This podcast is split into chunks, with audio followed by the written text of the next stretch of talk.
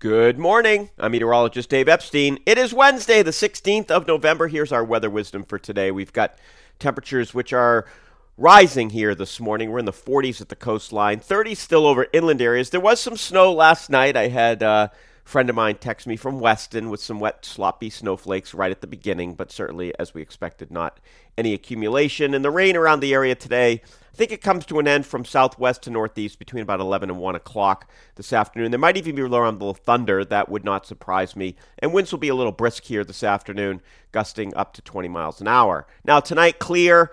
Uh, to partly cloudy, temperatures fall back down towards freezing. Still a little breezy out there. It's not going to be excessively cold, kind of typical for this time of the year.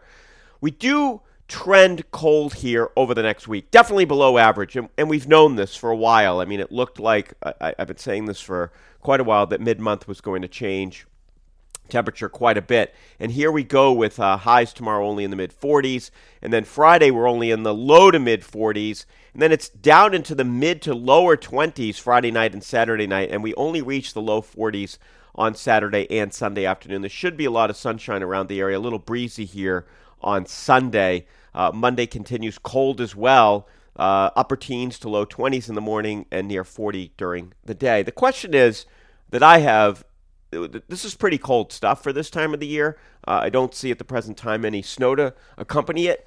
Uh, is this going to remain? Is it sort of what we call a front loaded winter? Do we continue with the cold and uh, get eventually get some snow here in December, and then do we get a break? Or do we get the break early and then go back into sort of a more wintry regime later in December uh, into January and February?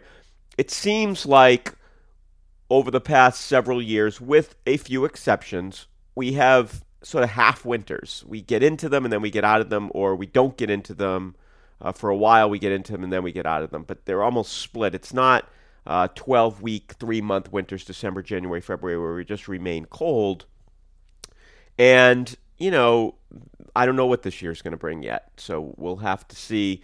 Uh, I, I like to wait until the end of the month to sort of start to evaluate December, January, and February a little better.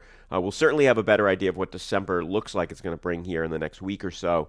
Uh, how cold, how stormy uh, it may be. And again, long range forecasts should be taken always with a grain of salt. By the way, uh, before I end this, if you have not watched the Artemis launch, which took place a few hours ago, it is worth Googling. You'll probably see it somewhere. It's pretty impressive uh, and kind of exciting to think that NASA is, you know, poised to go back to the moon.